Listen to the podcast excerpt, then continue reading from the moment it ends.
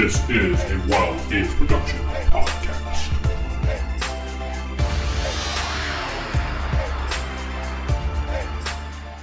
Welcome to the D&D world.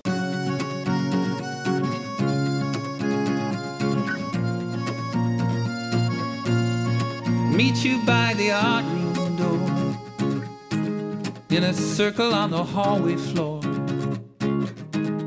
I made up a new map last night It's got a dragon and a wizard fight up to 55 different rooms. That just seems like way too much work that I don't want to do. Uh, and I'm trying to like make this a way for me to be lazy. So I think I'm just going to use random encounter tables. You're going to fill your mega dungeon with random encounter tables, or you're going to use random encounter ta- tables to fill your mega dungeon on the fly. I'm going to use random encounter tables to fill my mega dungeon on the fly. I've also thought about using like the the tables from um the one E DMG for like Mm. f- random furnishings and stuff. But at that And point, it's it is just a big graph map, right? Yeah, that's all it is. I have like ideas for like here's where this specific trap is, or here's where th- like this other specific trap is, Mhm. but like that's that's the most amount of planning I've done for it. But this is still not the mega dungeon episode. Uh, this is the Save or Die podcast, the podcast about classic Dungeons and Dragons. I am one of your hosts, Crispy. And I'm one of your hosts, Carl. And I'm one of your hosts, Courtney. And we have a special guest today. Uh, our special guest today is uh, kind of like a, I don't know, I think, I don't think, I get the impression that he takes it with a grain of salt, but I think a pretty big deal in the OSR. We have uh, Swords and Wizardry author, creator, uh, Matt Finch with us. Hey, everybody. For the first time, right? Is this the first time you've been on Save or Die? This is indeed the first time I've been on it, and, you know, which you should know because I had to ask for the technical details on how to get connected to the call. Well, I mean, it was different uh, with previous Really? hosts. In like 10 years, we haven't had you on the show once. Not once. Oh, man. Sorry. Everyone else dropped the ball, but we're here to rectify that. Obviously, waiting on the coolest host. Probably. We were waiting for Courtney. Oh, I was I was clumping all three of us in together. I wasn't trying to single myself out, but sure, Oh, if you I want thought to. you said host singular. it's like, yeah, Courtney's probably the coolest out of all three of us. And uh, today we've got Matt on the show to talk about the upcoming uh, Swords and Wizardry Complete uh, box set Kickstarter that is running right now. That has already been funded. You guys are at fifty-two thousand dollars right now. Yeah, the first the first day of it was uh, was a wild ride. I mean, we were we were expecting that the entire Kickstarter would bring in about forty thousand dollars, and before we were done with with uh, the first twenty four hours, we hit uh, we hit that mark. So, well, in the first Wow. twenty four hours, we actually hit fifty thousand. So it slowed Wow. down. It slowed down now at last. Did it launch yesterday or the day before? Yesterday, Yesterday. Okay. Yeah. So Yeah, it's noon 34 days to go. It's so funny. Like, so talking about previous hosts, not to name drop, I guess, but the way I've been getting to the Kickstarter to check it out is by going to Liz's page on Facebook. Huh. Cause I'll like I'll Google like Frog God Games Kickstarter, Swords and Wizardry Kickstarter, Matt Finch Kickstarter, and it never comes up. But I- so I just go directly to Liz's page because I saw her post about it, and I was like, okay, yeah, that's that's the easiest way for me to do it, I guess. It's it's more embarrassing that I have to use my own Facebook timeline to get to it. well, I mean, previous hosts, again, I usually uh, find it through Tenkar's posts. so, Uh, yeah, We're one big happy OSR family. absolutely. Matt, do you want to tell us a little bit about the Kickstarter? Uh, well, yeah, um, uh, or we could talk about swords and wizardry first, depending on whether people are familiar with that in the first place. Either way, Uh, y- I would love to talk about Swords and Wizardry. I don't know if you remember this, but the first time we reviewed Swords and Wizardry on the show, way back in 2010 or 2011, for which Uh, you, didn't, you didn't invite me. I know, I know. Look, other people were running I'm- the show at that point. You know, He's gonna keep dropping that throughout the whole show. yeah, you gave me something to cling on to with that. oh, it only took you 10 years. Um, but I was the one leading the charge on that show, and I was like such a fanboy. like, I, I remember, like, uh, it was at Neon Con, is when I first got a copy of Swords and Wizardry. Um, uh, I believe, I don't remember her name. I, I had her card for the longest time, but I believe she was the head of publishing or the head of marketing. Rachel Had come- Ventura, Rachel Hmm? Ventura, probably. It might have been. believe She's, running for, it's like- she's running for Congress now. Oh wow. wow. That's crazy. But yeah, she had sold me a book of the the first printing of the complete uh book and I've read it and I was like this is great. This is awesome. And uh, I still there are still things that I really love about it. But let's go ahead and uh, if, if you want to give us an elevator pitch on what Swords and Wizardry, do you want to stick specifically to complete since that's what the Kickstarter is about, or do you want to talk about like the whole Swords and Wizardry line? we can talk about the whole swords and wizardry line because you know really it confuses a lot of people um but the there's the white box um well actually in in, in chronology there's core there's swords and wizardry core um which is the snapshot of what i was playing at that time which was the the original three books from the box set plus the greyhawk supplement uh, because that one was sort of a watershed. It was when the different die types, other than just the D20 and the D6, started showing up in the, uh, for example, the hit dice for the character classes, Mhm. um, and they went to a, a an eight-sided die for hit dice on monsters, and the spread of numbers, I, to my mind, got a lot easier uh, with with that one, just from the DM's perspective. And um, so that was the first one that came out.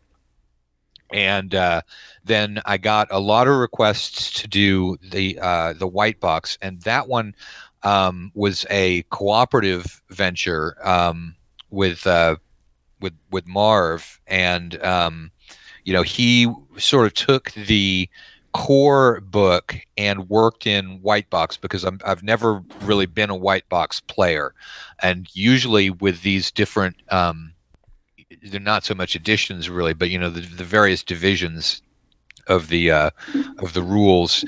Somebody who actually plays it is going to do a lot better job of capturing it than somebody who who just worked with the framework of it. Um, and and so uh, Marv Breig did the um, uh, the white box version, and so white box is just the first three books that were in the set without any of the supplements.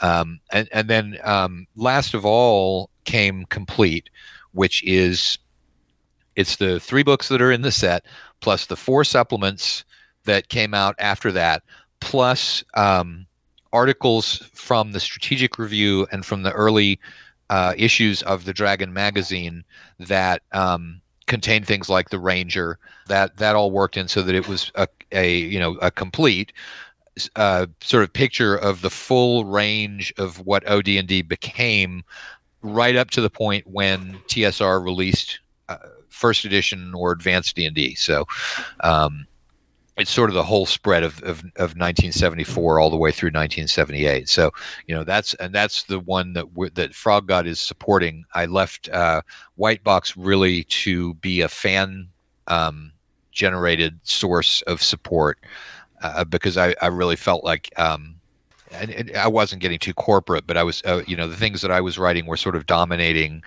um, things just because I was the, you know, official author of it, and that uh, was not what I wanted to see. I really wanted to see more of a community.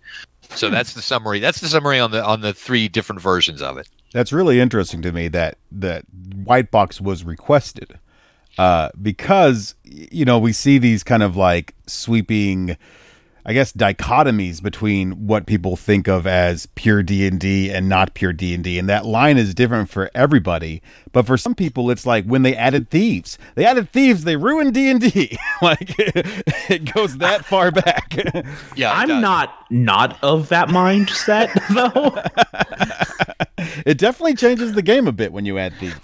Um, yeah, right. And we were we were talking about the difference between a retro clone and a simulacrum game, Mhm. which I I think is um, uh, you know sort of different for everybody. But you know, the I was just saying that the clones um, were were generally intended to just replicate the original rules via the uh, the SRD that was out there, Mhm. allowing you to do it legally, and that you know the the authors really were trying to avoid adding in their own house rules and things like that.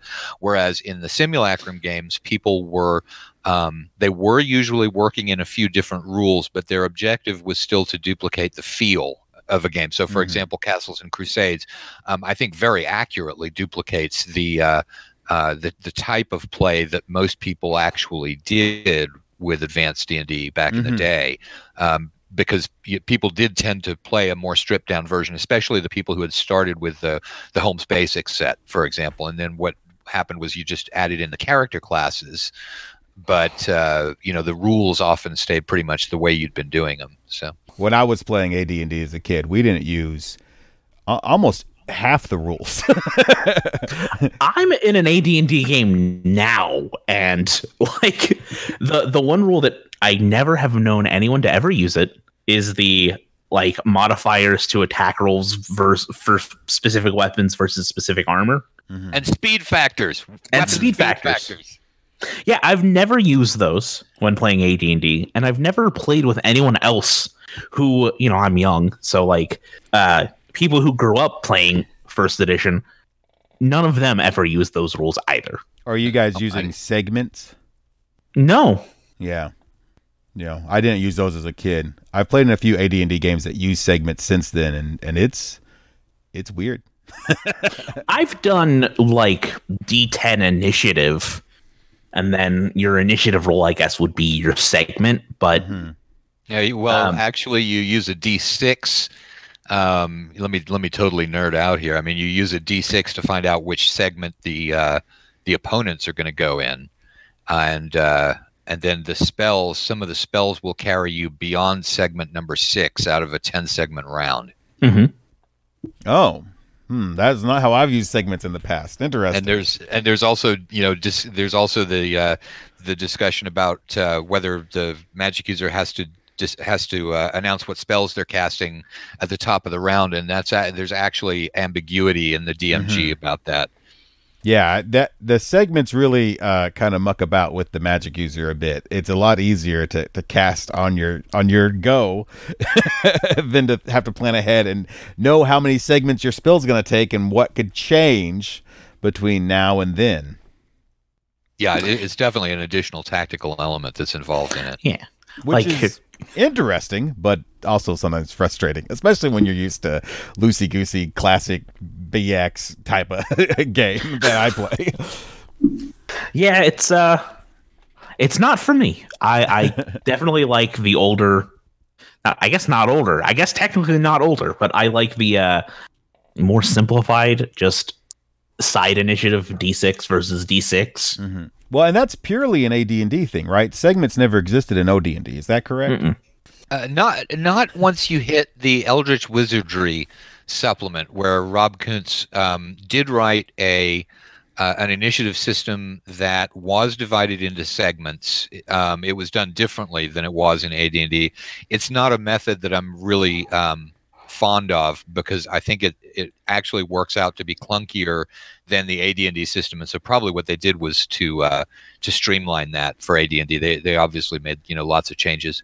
Um, and uh, so in, in in that system, it, it did bring in the issue of uh, what level spell you were casting, and so there's there's a lot that's in common. But yeah, there was there was technically one, although it came in in relatively late OD&D. The first uh, one, um, you know, like I, I, I said during the technical difficulties, was is that Gary was a businessman, and so he tried to link and cross sell the two products by telling people to use the initiative system from Chainmail. But the problem is that since Chainmail is a mass combat system, it had divisions between different types of troops. Um, it had a split initiative for missile fire, and it, it just doesn't it, it doesn't work very very well in the in the uh, in the small unit. If you think of AD&D as being small unit combat, uh, it just doesn't work particularly well in that kind of tactical format. I actually wanted to pick your brain um, about that because I know Swords and Wizardry Complete is, you know, the the three little brown books and then all the other supplements.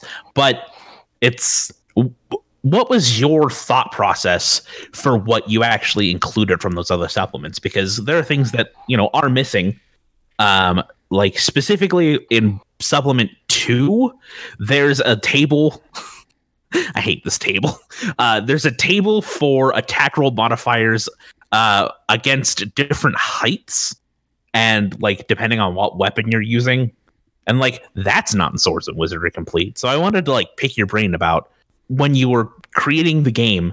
How did you weight things to add from supplements, and and then you know what things to leave out altogether?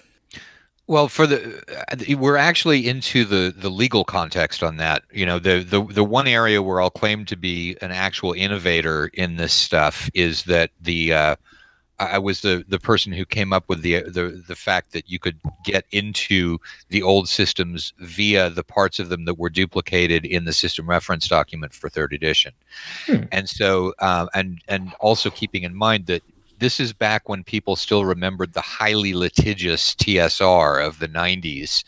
And so there was a lot of um, concern about people getting sued over doing the, the retroclone approach. In fact, when we wrote um, Osric um, back in 2005, 2006, I mean, we were relatively sure that we were going to be sued by Wizards of the Coast. Um, and we we even did get a, a, a message from them asking us to take it down for 24 hours. And, and stuart marshall um, well he said no. Which was a, a, a pretty ballsy move on his part. Um, and we went back and forth and the, the person that we were talking to really didn't they, they, he was still thinking in terms of the d20 license rather than the ogl um, and, and I'm now I'm even into the jargon, so sorry about that. Uh, but the so the the main rubric that I used for uh, cutting things out was because there was no um, there was nothing in the SRD that would support that in terms of protection from violating copyright. And so, for example, there is an illusionist class in the strategic review, but it's nothing like the illusionist uh, class that ended up in the SRD. Well, I mean, there is no illusionist class, but it, it didn't end up uh, with with enough in common with the SRD that we felt uh, like we wouldn't be violating copyright law if we. Um, if we took that stuff out of the strategic review and put it into uh, swords and wizardry. Similarly, a height table is is not something that's really reflected in the SRD. That's really interesting. I never knew because I know the the OGL is what allowed people to take these old rules and publish them because you can't can't copyright math is like the watered down explanation for it. But I didn't know it had to be you had to take things that were specifically in the SRD and you know obviously you're looking at how those aspects of the game played in the 70s Right. uh, versus you know the the 2000s D20 model. That's really interesting. That that's the criteria that you had to go off of. Right, because it's not just the issue of the fact that rules can't be copyrighted, because what can be copy- copyrighted is the presentation of rules. And so there there are some different. Uh, it uses different tabular formats um, than the ones that were used in the original books in a lot of cases because you can copyright format.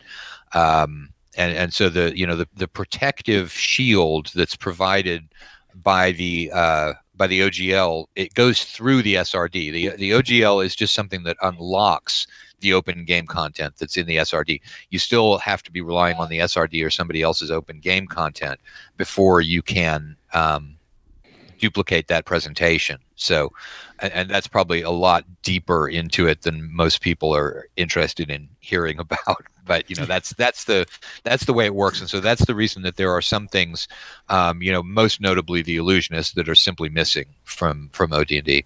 Hmm. I mean, I mean- from, uh, swords and wizardry. It's a good point that it probably is deeper than what most people would care about. But like, I think for a future for a future episode, I think we should have some like retro clone authors talk about that process. That is super interesting to me. Just as someone who like, you know, likes game books and likes game rules, the mindset for how you have to like skirt around legally, you know, the copyright. That's so cool. That's really interesting. We'd like to take a brief moment to explain we're not giving anybody any legal advice. yeah, yeah. You're on your own. I'm not a lawyer.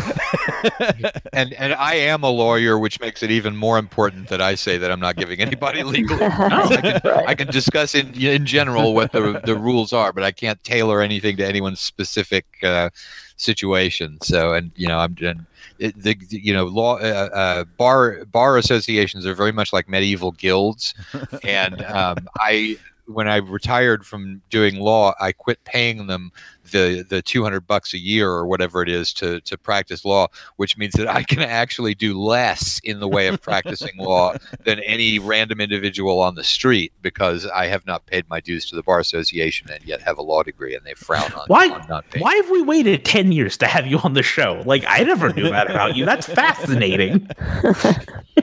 Well, so we talked a little bit about segments being in OD&D and the illusionist and and all these other things. I I find it genuinely surprising once I started digging back into all these additions how close OD&D is to AD&D once you've added all the supplemental material. They're almost You have you have uh to me, I don't know if it's on the show, but in in our own private conversations referred to Swords and Wizardry Complete as AD&D Light or OD&D with supplements as That- AD&D Light. That's that's not that's not wrong. I mean, uh, Mhm. it, it was brought up to um, really the, the the same scope that AD&D covered. It's just that most people don't see it in its totality, partly because it was a whole series of books and magazine articles, and it was all in Mhm. different places. But when you when you do put it all together, like in Swords and Wizardry Complete, you realize that yeah, it's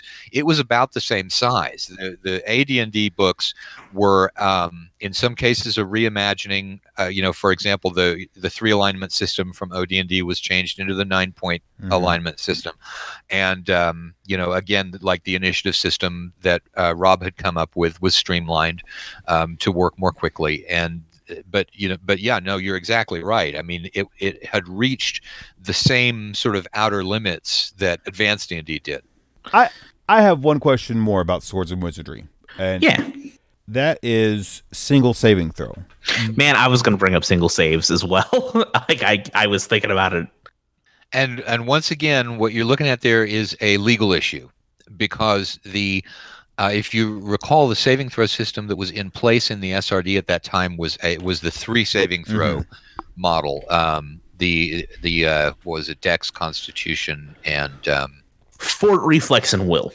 Right, Fort re- reflex and will. That's what it was. And so, uh, at that point, we didn't have anything that could really be legally used to model the original D and D system, which is you know similar to um, the one that's used in AD and D, uh, which has all of the different categories, and those categories are fairly quirky if you Mhm. if you think about it. And so, um, you know, they they really matched up to a, a the relatively limited number of spells that came out in the white box, and they put those into kind of categories of uh, you know turning to stone, so on, and um, so not having something that we could rely on for the legal protection, what we did was, uh, and also the fact that you can copyright formats. What we did was we um, turned that into a single saving throw, but the numbers are, are altered by bonuses for the different classes. Mhm. And that allows you to approximate the numbers that you would get by Mhm. using those original tables. And so it's um, it is technically a single saving throw, but because of those various class bonuses to it, um, it is not really a single saving throw. It's it, so if if that makes any sense. Right. And because it's modified based off what you might be saving against, like dwarves getting a bonus versus poison. But um are you aware of the TSR product that had single saving throw in it? No. Yeah, there's a there is a um First Quest was the name of it. That is the one that came with the CD. Uh, that simplified AD&D system had single saving throw. And there's no one no one has ever mentioned that, and it's not it's not something that I stumbled across you know back in the day. Yeah, it's because nobody actually played that. Okay, fair They fair just- enough. So it's they like threw the CD in and listened to it and said, mm, "That's cool." so it's the precursor to fourth edition. I'm trying to think if I've ever seen this product. I don't think I've ever even seen this product. it, it's one that had like you would play part of the adventure, and then you would play a track of a CD, and it would like radio play out that part of the adventure for you. That was the ni- that, that was that was the nineties, all right. Yeah, TSR was trying all sorts of stuff, VHS tapes and CDs, and I was six years old. I was in first grade. Thanks for that. I just heard a bunch of our listeners log off the.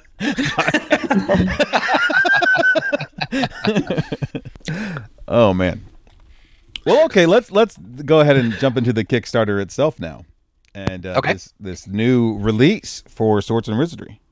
Yeah.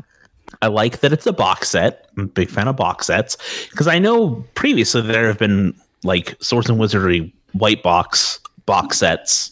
I think uh, Brave Halfling published them. Yeah, Brave Halfling did it. Um, I, I licensed it to them, and uh, and and they did a, a very very good um, white box version. And um, those are actually it's kind of funny because they're like two hundred bucks on eBay right now. Yeah, it's uh, I missed my chance to get it, and much like the reprint of the original edition that Wizards did, it is now way too expensive for me to justify buying. Is it going to be like an A5 format or like a digest size format? It's digest size format. Okay. Yeah. Yeah. So it's it's going to be four books. Originally, the plan was to do saddle stitching, uh, which is stapling. To anyone who's not familiar with it, it's uh, you know because I like those because they lay they will lay flat, Mhm. and as long as you've got a book to put them in, they won't try and climb right out of your bookcase every time that you pull out some other book. Um, but we're we're going to have to go with perfect bound because the um, largely because the player book, in, in order to have the the good sort of um, uh, sense making division between the books so that they're at their most usable. The player book ends up being too long to be um, stapled at the middle because obviously, you know, there's a certain size at which stuff just doesn't work when you're stapling. Yeah. it. So. Um, so they're going to be they're going to be perfect bound books. In other words, just regular soft cover type books in there, and um, oh, you know, uh, also with the stretch goals because it it it took off unbelievably. I mean, we we expected that the whole Kickstarter would probably raise, you know, forty forty five thousand dollars, and we broke that within the first. We broke over forty in the first twenty four hours. It was while I was doing a, a Discord chat, you know, that night. Um, that, that we crossed over the line of where we thought the entire Kickstarter would do over the entire length of it. So I mean, it was um, unbelievable response. It has it's slowed down a little bit now. Um, you know, we're we're through the early bird discounts that we had on there, um, and so it has you know, thank gosh, slowed down a little bit because I was doing I would like put in the graphic for the stretch goal then i would write the update for the stretch goal. I would answer two messages on facebook. I would check where we were and i'd be like okay let's start this cycle again. Let me put up the new stretch goal. So it was a, a, a wild wild day yesterday Yeah, uh, Kickstarters are always very, very stressful. My uh, my best friend has done two successfully funded Kickstarters to for video games that he's created, and uh, I remember the first one he did. He was he was stressed out about it. Oh God, yeah. I mean, it's it's because you know even even people you know who are being totally nice or, or posing lots and lots of questions, and half of them are questions you know that you had not thought of, uh, you know, when you did stuff ahead of time, and you're all of a sudden having to stop and think in the middle of this you know unbelievable level of activity, and it's hard to think when you're stressed out when you've got lots of people asking questions and putting up graphics and all of that stuff. So yeah, I mean it's a uh, running running a Kickstarter is um, is it's quite an experience when you're when you're doing it. And fortunately, we had um, you know several people who were helping to monitor. You know when we had somebody asking a question in the comments and. Um, you know, sharing, you know, the the the uh, the marketing side of it of sharing it on Facebook, and people are tweeting, and um, you know that sort of thing. So you know, it, it is helpful to have multiple people working on that. But it was quite something. So, what was the impetus to go back, or not go back, I guess, but go to a box set from from a single volume?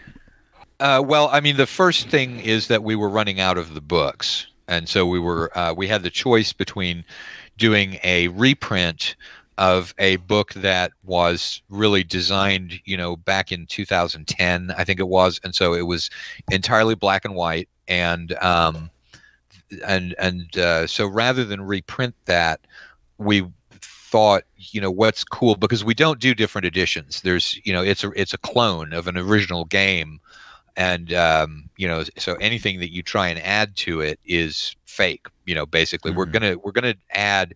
Um, you know optional stuff in some supplements. So we are going to start doing some supplements to it but really the the the core element of it um, has pretty much by definition got to stay the same. So we don't do new additions um, and we you know we've wanted to do a box set for ages and ages but box sets are really expensive and really high risk. Um, you know you've got to bring in enough people to do it. Um, they're very labor intensive un- unless you have somebody else putting them together which can absolutely kill you because if you have a really huge response to it just you know putting stuff into boxes takes lots and lots of time when you're trying to fulfill a kickstarter. So box sets have a lot of challenges to them that don't exist with books. I mean with a book you're just working with a printer nobody else. But if you're putting in dice you know and, and things like that and you're do and you're assembling it yourself um, you're relying on all of those suppliers to get you the right stuff at the right time put it together um, and so we you know we wanted to do one um, we didn't quite have the the guts to do it until this one and um, it, it, i think it's really it's come together really really well i think but you know certainly there is a box that is fraught with peril so Oh, but we so so we you know we just we figured it would be cool to to come out with a box with a cool. box set. Yeah, Yeah, The- because the, the early uh, tagline for the show was uh, "If it comes in a box, we'll talk about it." yeah, yeah. No, I mean I mean that's you know that that's bottom line really is you know uh, boxes are cool just like dice are cool. yes, and uh, I've I've got an ever growing collection of both. just different box set Kickstarters that come out. I'm just like, yeah, all right. Well, I, I- Yeah, well, based on your earlier comment, I suspect I- I've got dice that are older than you are. uh, probably, yeah, I have dice that are older than I am too. that's true. He does. I, I'm, I'm not as Um, young as Crispy, but I am not. I'm not that old. the new world order of young OSR people. Well, but Um, the thing is that my original, uh, you know, you hear everybody talk about those crappy plastic dice that came with the original basic set. Um, and it's even, you know, talking about people getting specific, it's even a point of pride that you got the dice rather than the little chits that they did when they ran out of dice for a while. But uh, they, you, you roll, they become just round after a while because the plastic wears away as they're rolled. But I don't have mine. If I did, I would probably have some that were older than Carl as well. But I, I think since I lost that that set of dice, I, I think I'm restricted to having dice older than uh, Crispy. Um, I did want to ask about because I there have been two like quote unquote printings of Swords and Wizardry complete. I mean, there's probably been more printings, but there's the blue cover and the black cover. Yep. And then there was a, a greenish cover even before that. Really? And then we've got another one that's sort of a black cover um, that we did after that one. And those we, we don't have any more of those. So um, the the the books that we're running out of are actually the prior printing, um, which it, which I can tell you the reason for that. It is because Bill Webb is not good at keeping track of inventory, and we had uh, uh, we had boxes of those that had been stored in Paizo's warehouse because they were the uh, the distributor. Uh, they were they were doing the distribution stuff for us, and so um, when we um, ended that, they sent back this box that had an enormous number of the Erol Otus covers in it that we didn't know that we'd had. So. Um, you know, we would have been doing this box set even earlier if we'd never found those. Oh wow! I wanted to ask about the production for these books. I know they're going to be uh, perfect bound. Are they going to have? Um, are they hard or soft cover? Soft cover. soft cover.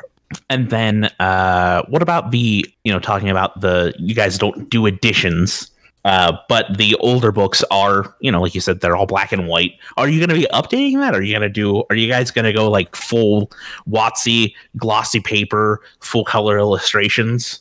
No, it, we're we're we are going to do it in color.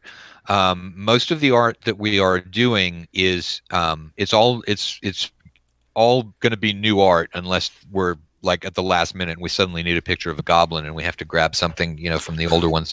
Mhm. but it's all going to be new art. It's going to obviously be new layout because we're shifting to a digest size um, which has a different aspect ratio than uh, than letter size paper. And um, the the art that we're um, getting in is going to be black and white, but it's going to involve sort of splashes of color here and there. I, I don't know if you've seen uh, Red and Pleasant Land. There are a few other artists that did things this way, where like you'd have somebody where the whole picture was black and white, but like the cape that somebody's Yeah, got This and, and that's not that's not an exact thing because it was done uh, with more than one color and what we're looking at is is really just a combination of two colors showing up in them because the thing is that you know the the aesthetically um, a, a lot of this black and white art is sort of um, decried as being just nostalgia by the you know the old you know 40s and 50 year old you know ponytail great big beard kind of gamers. And um and the thing is it's it's not that. There there really is a different aesthetic to to black and white art and it creates a different feel when you're looking at a book. I mean, the the thing about the black and white book is that you feel like you're sort of reading something um, in the campaign. You know, almost almost as if you're uh, one of the people who's in the world reading it, except for there are these rules things in there.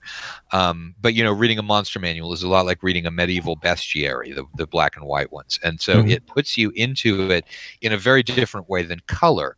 Color.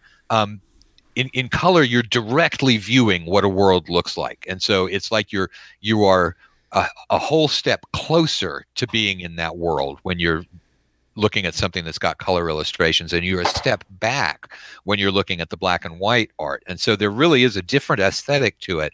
And it's one that we want to maintain but um one of the uh, but you know for example one of the things that people assume now when they look at black and white art is that you did it so that it would be cheaper uh, which is you know not what we're doing. We're doing it because we really like the um, the effect that the black and white art has, and so these having these two colors is something that will it will first of all you know eliminate the idea that this is being done you know just because it's cheap you know because it's clearly uh, it is color art that's in there. You know we've we've uh, gone to the expense of the additional color.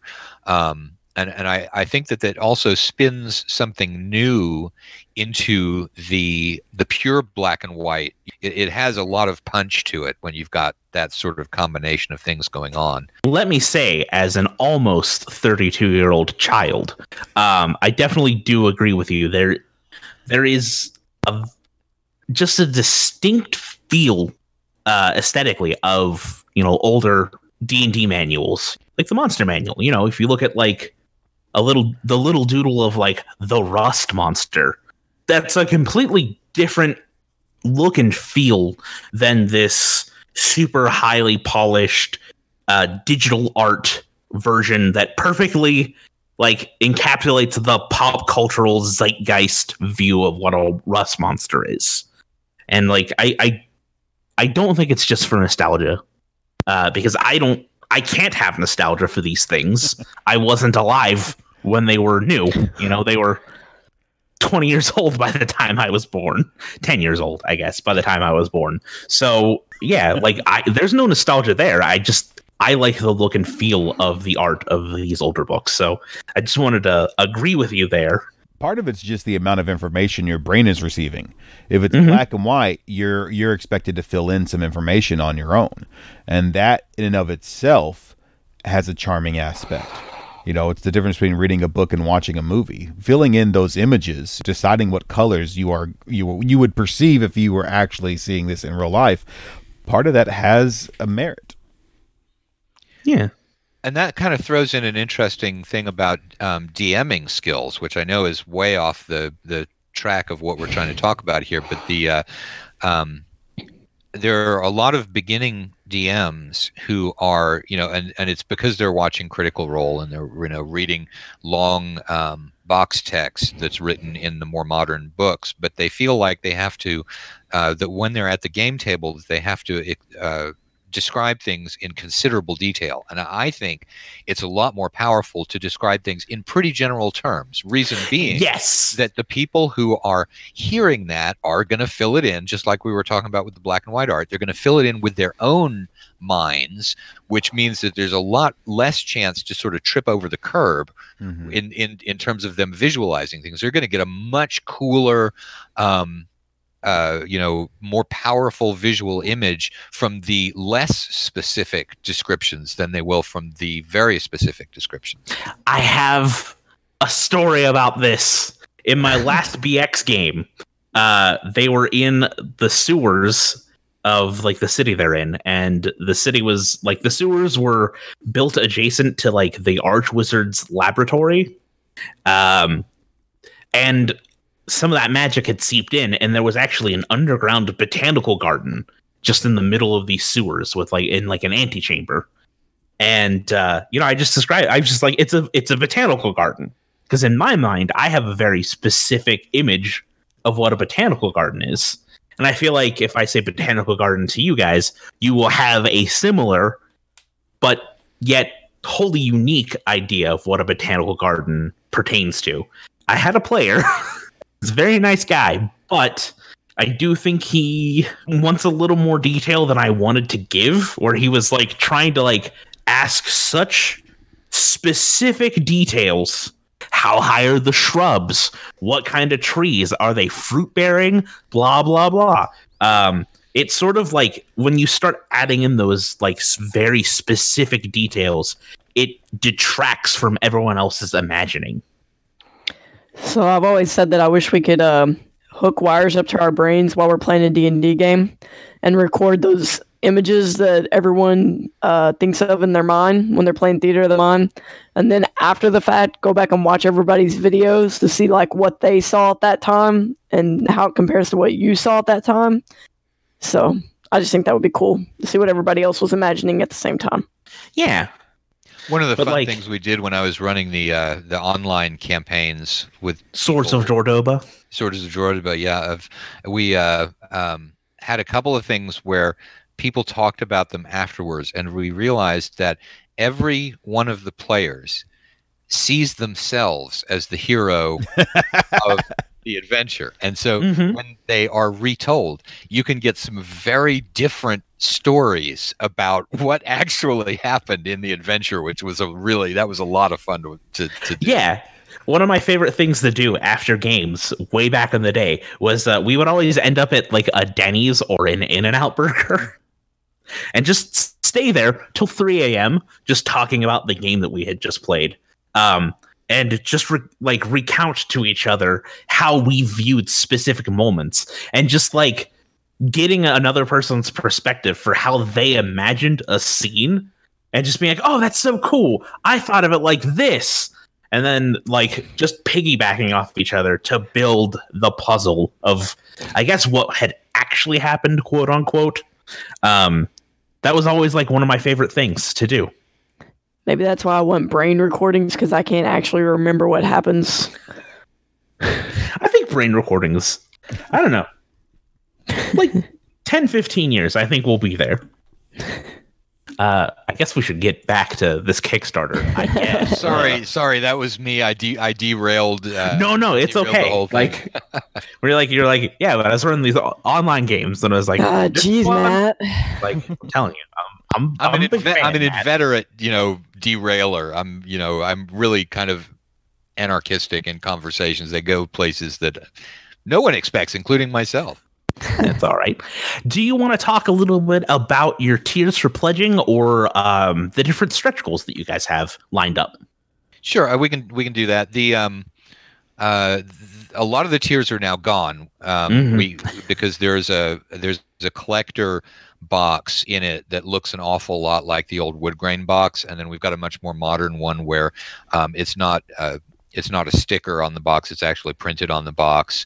Um, so there's there's one that's that's very retro and one that's more modern. But the the the collector's one is limited to the 500 that we order, and then there's also a printer overrun um, that we'll have. So there'll probably be another 25 copies or so.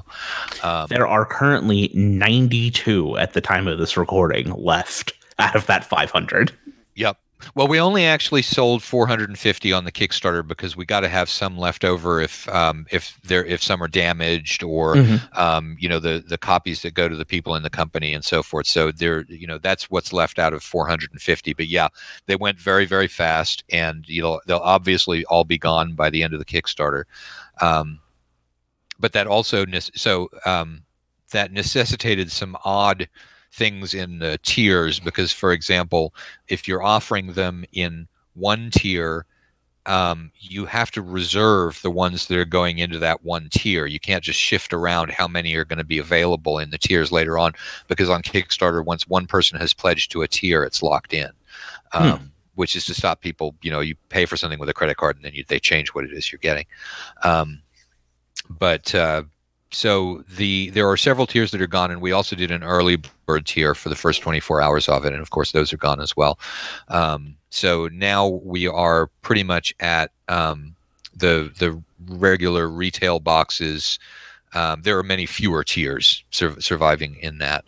We have um, so but we've we've kept it down for simplicity's sake um, which is important not only to kickstarter backers but when you start filling up shipping boxes. You want to have you know the simpler the fewer things that you might or might not have to put into that box the fewer errors that you're going to have. And so we've basically got we've got the wood grain box we've got the um, the regular box and we've got a set of extras. And the extras pack contains a lot more new stuff because the the box sets really are just the same text um, in a new um, layout and with new art. But that one contains um, it does contain monsters which will be repetitive of the monstrosities book but that's been out of print for quite a while now and won't ever get reprinted because it was done back in a time when paper was at a really low price um, and it would be too expensive to reprint now. So there's there's going to be a selection of stuff from monstrosities in a supplement. It'll be the first supplement um, like I was talking about with the house rules and so on, um, and it's called More Monsters. And I spelled it when I was I was su- su- really excited about the idea of this when we were planning it. And so when I wrote the message about what I wanted to call it, I spelled More M O A R all caps. That yes. that actually carried forward. That is the name of it now. Is the More is M O A R, and I um, love that. Thank you. And and then there's uh, so there's that. There's a DM screen. DM screen is not eight and a half inches tall. It's one of the lower ones, which I've come to like over the years because you can see what's going on at the table a lot more easily than you can. Um, so we went with one, and it's very long um, as well because it is nice to have more space on the inside than a, a three panel. Um, you know, eight eight and a half inch wide. I've never understood how people can operate with three panel screens. Uh, it it baffles me. I don't understand it. Like I've always had, you know, four or five panel screens, and then since 2011, I've almost used exclusively landscape Well, back in the 'cause day, back in the day, we had three panel screens, and we liked. I know. it's, I mean, that's all you guys had, you know. Yep. It's, uh, anyway, the you know the, the so it's it's a DM screen, uh, it's a monster book, and it is a module called Baron's Gambit that I've got blocked out in terms of um, what it's going to do, and I've got the map and so on and so forth. So all that's left is sort of filling in the outline with the words, and I know what all happens in it. We, I was in a chat room and I was like, okay, anybody want spoilers? And there's a big chorus of no, no, no, don't want spoilers. So I won't give spoilers out. Oh man, I want spoilers. I personally love spoilers. You want spoilers on it? I want spoilers. Yeah. Um, you're in a small town called Cat's Cradle. You're summoned, and uh, here I'm just reading the start of the adventure because I write. I usually write introductions and backgrounds and starts before I really get into the thing. So you're in the small town of Cat's Cradle, and you're summoned um, before the uh, the the the lord of the town, who offers you em- employment in his service for a small task. He's been planning to develop a small village near the border of his domain with a small castle, a ferry across the river, and a road that's going to connect this one to um, a town that is in the territory of the next baron over. But he sent out the uh, the surveyors for it, and then he did the survey, um, and then he sent out uh, a bunch of the construction supplies along with three men at arms. And the men at arms um, suddenly, all three of them are killed uh, and it's in some strange fashion, and the supplies were destroyed or looted. And so the Baron wants to know if any of the villagers are responsible, and if not, who is. And the players are assigned to basically, you know, handle it, find out what was going on, fix everything, and he's going to be there in three weeks for the start of the construction. And um, so that's that's sort of the beginning that you get, but then it turns into something that's very different from what they are going to assume from that because you're going to assume that this is just bandits sort of attacking the situation and that you've got you know your standard um, hunt them down and kill them kind of thing. But it turns out and and you really want to hear the spoilers is that right? Yes. okay. So here's what what actually is happening. There's an old ruined temple there which the players don't hear about in the initial briefing from you know a distance away um, and and a you know they've, they've only got a little bit of information. So there's a ruined temple out there.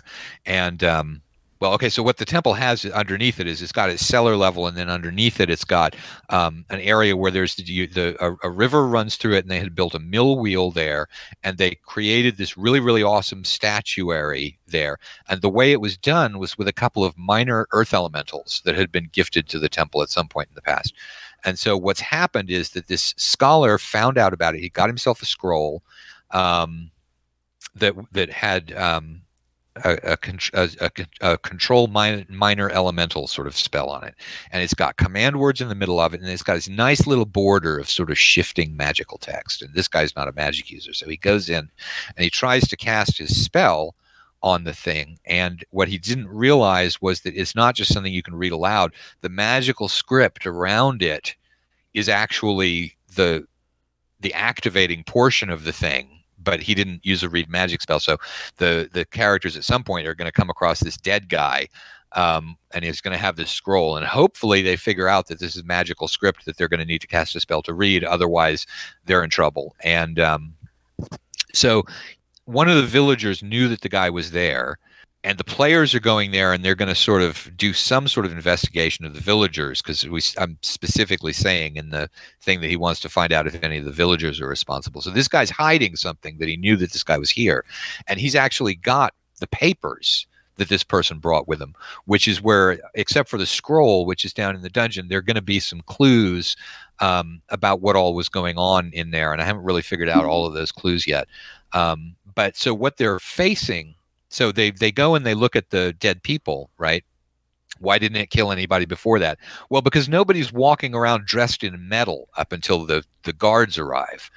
And so they go in there with a whole bunch of shovels and picks and things like that, and they're all wearing metal, and it attracts the uh, the elemental. Which during one one of the things they're going to realize when they go into the dungeon is there's no metal left in the place. There are places that are gouged out of the stone, but all of the doors are just lying around you know, with the latches removed and things like that, which may give them a, a clue that there's something here that's different from bandits. And so that's going to be the, the, the general combination of the clues and things that are in there. And um, so that's that's the background of the thing. And like I said, I haven't um, I haven't written down all the details yet, but um, there's some cool stuff because there's there's two ways of getting in. One of them's through a shaft that had a winch that drew pulled stuff up from this secret dock. Um, and then the the other thing is it's designed their part of their reward is that they get a little plot of land. And so if they work it right and they're able to control the elementals then they can not only build their own house with the elementals building it really quickly but the baron is going to buy the, the these um, now controlled assuming that they managed it uh, these these controlled elementals. And that will allow him to develop his little castle bridge um, setup very, very quickly. And so what I want to do is have this module and then have a little source book um, for that, that that'll come out.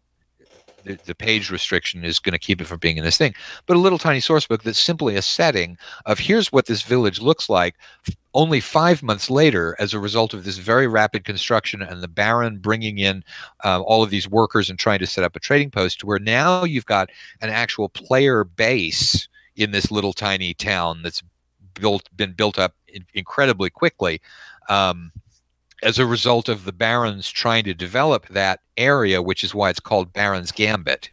Mhm. So there you have it. There's the sort of beginning outline set of spoilers on it.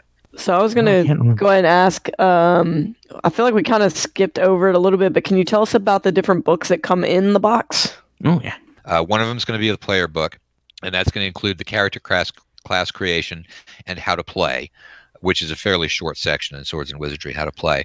And then um, that's one book, and then we're going to have the spell books for the various classes in a second book for to make it easier for people to refer to spells because that um, you know the character class stuff and the how to play is really pretty much not used once things get started but the uh, but the spells are and so that'll give them something that's um, got all the information that they're using at the time concentrated in one place I then- I like the idea of of separating out the spells under their own book. I think that's always a very handy resource to have. Yeah, I mean that's the the, the thinking behind it. We we always have big wars about whether we're going to list the spells by level or list them alphabetically. And I always go for alphabetical because I'm a DM, so I have to look up. I like to look up stuff without having to remember what level it is.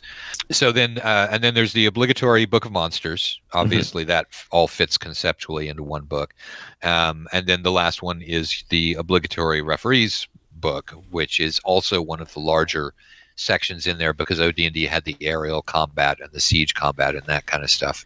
Boat combat. Yep, exactly. So there's those. So that's the division of the four books, and um, I mean I think we've got them.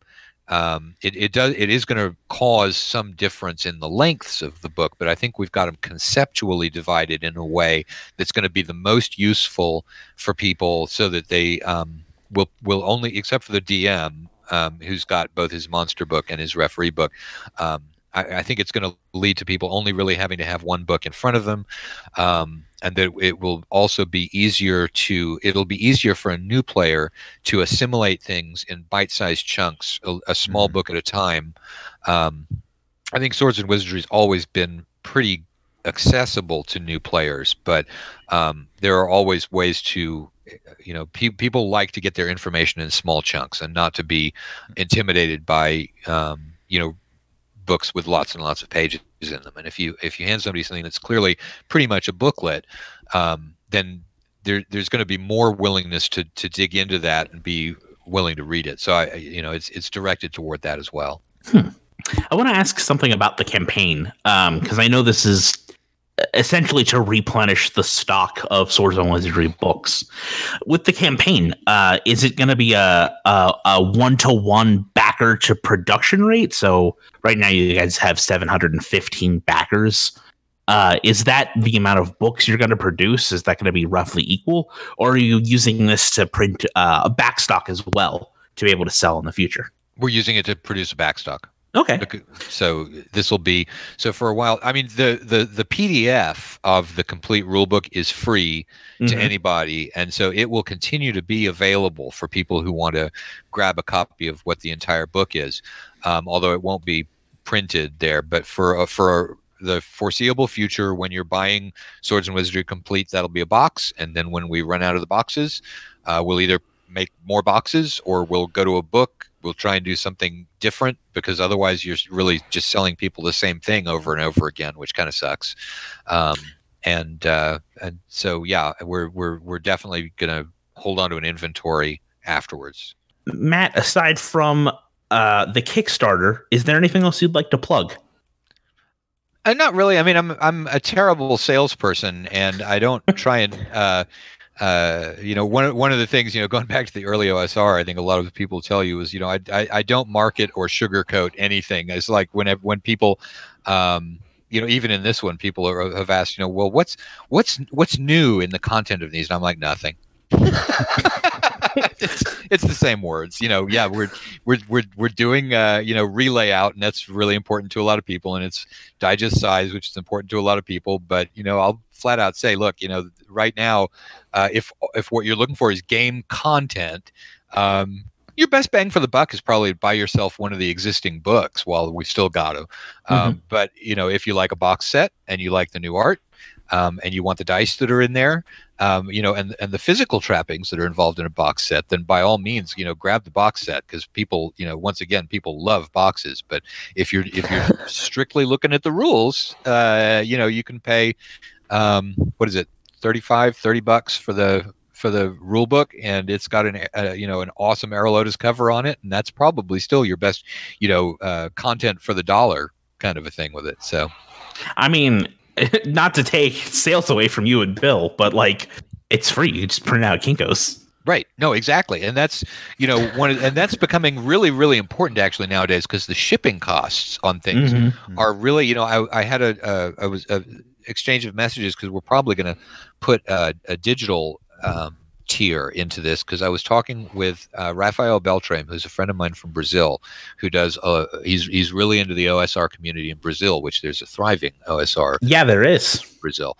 And um, you know, he was saying, "Wow, this box set is excellent. We're trying to, you know, put some money together to get one shipped, but you know, we're, we're trying to find the the alternatives to it." And and it was kind of like, you know, in the states, of course, you forget about what's the effect of all this extra expense that's being shipped out for the people who are getting it, and having stuff shipped from the U.S. is more and more becoming a wealthy person's game in a lot of these countries and uh, you know it's it's 60 70 pounds to ship something to the U to the UK and um, so what a lot of people are doing um, and and we've always allowed this from Frog God is that if you get a PDF you know you can print it for your own purposes so they're going to um, I, I think there are. I think you have to use print shops in Brazil because I think you're actually you have to print it in Brazil, um, but there might be Lulu outlets and stuff like that there. But they're um, they're using the print on demand services, uploading the PDF, getting themselves back a bound book, and that way you get around the enormous shipping costs. So we want to encourage the game.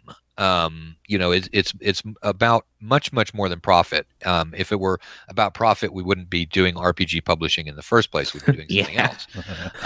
Um, but you know, we're we're Yeah. we're about making the game available to people. That's why our PDF of the game is free, and um, and it's it's why we have you know no problem with people doing the printout. Um, you know, in a in a country where they got digital delivery to do it, we've always been in favor of that. And I mean, you know, you guys are still supporting the game. You're still selling copies, even even at offering it to at no cost. And aside from printing, people people want to play this game. Uh, obviously, you know, since I've since we've been recording, you, you guys have you guys have gotten four hundred more dollars. How, how much did we did we pull in? You're at fifty two six twenty four.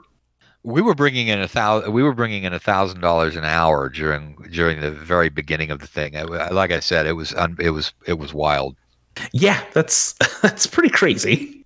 There's been a little bit of slowdown, but I mean, there's still a month to go. So, uh, and there will be a link in the show notes to the Kickstarter, uh, of course. and we'll there also won't. share. no there won't. there, there will in this instance. into the shared into the show notes nothing into gets the show this. notes. That's where we put all the stuff that we don't want to be bothered. Go to somebody else's Facebook page and find the link. That's right. That's the best we can do, guys. That's the best we can do. it's on it's on liz stewart's timeline Yeah, but we'll also share it on. Actually, here, let me do that now.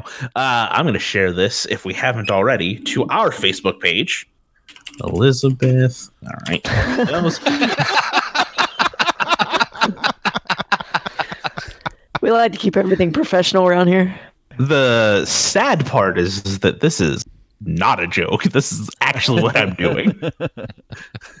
All right. Well, I think that'll wrap it up uh, for for this episode. Uh, again, there's a month left on this Kickstarter. Uh, if you're interested, if you're like me and you love box sets and you love black and white art uh, and landscape DM screens, these are all the things I want.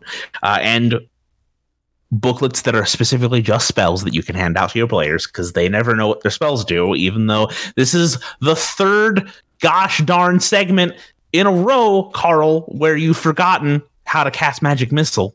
So those are always handy tools. Uh, and I think we're going to call it a night there. Matt, thank you so much for being on the show. We really appreciate it. yeah thank you for having me on the show i'm Of sorry course, all, about the damn time. all the technical difficulties that i caused while i was here it's all right. We forgive it.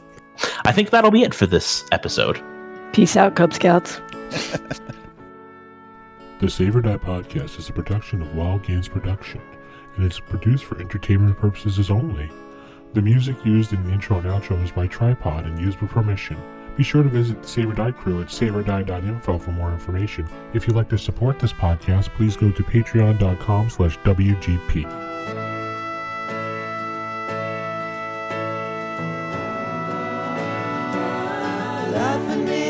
it's not nothing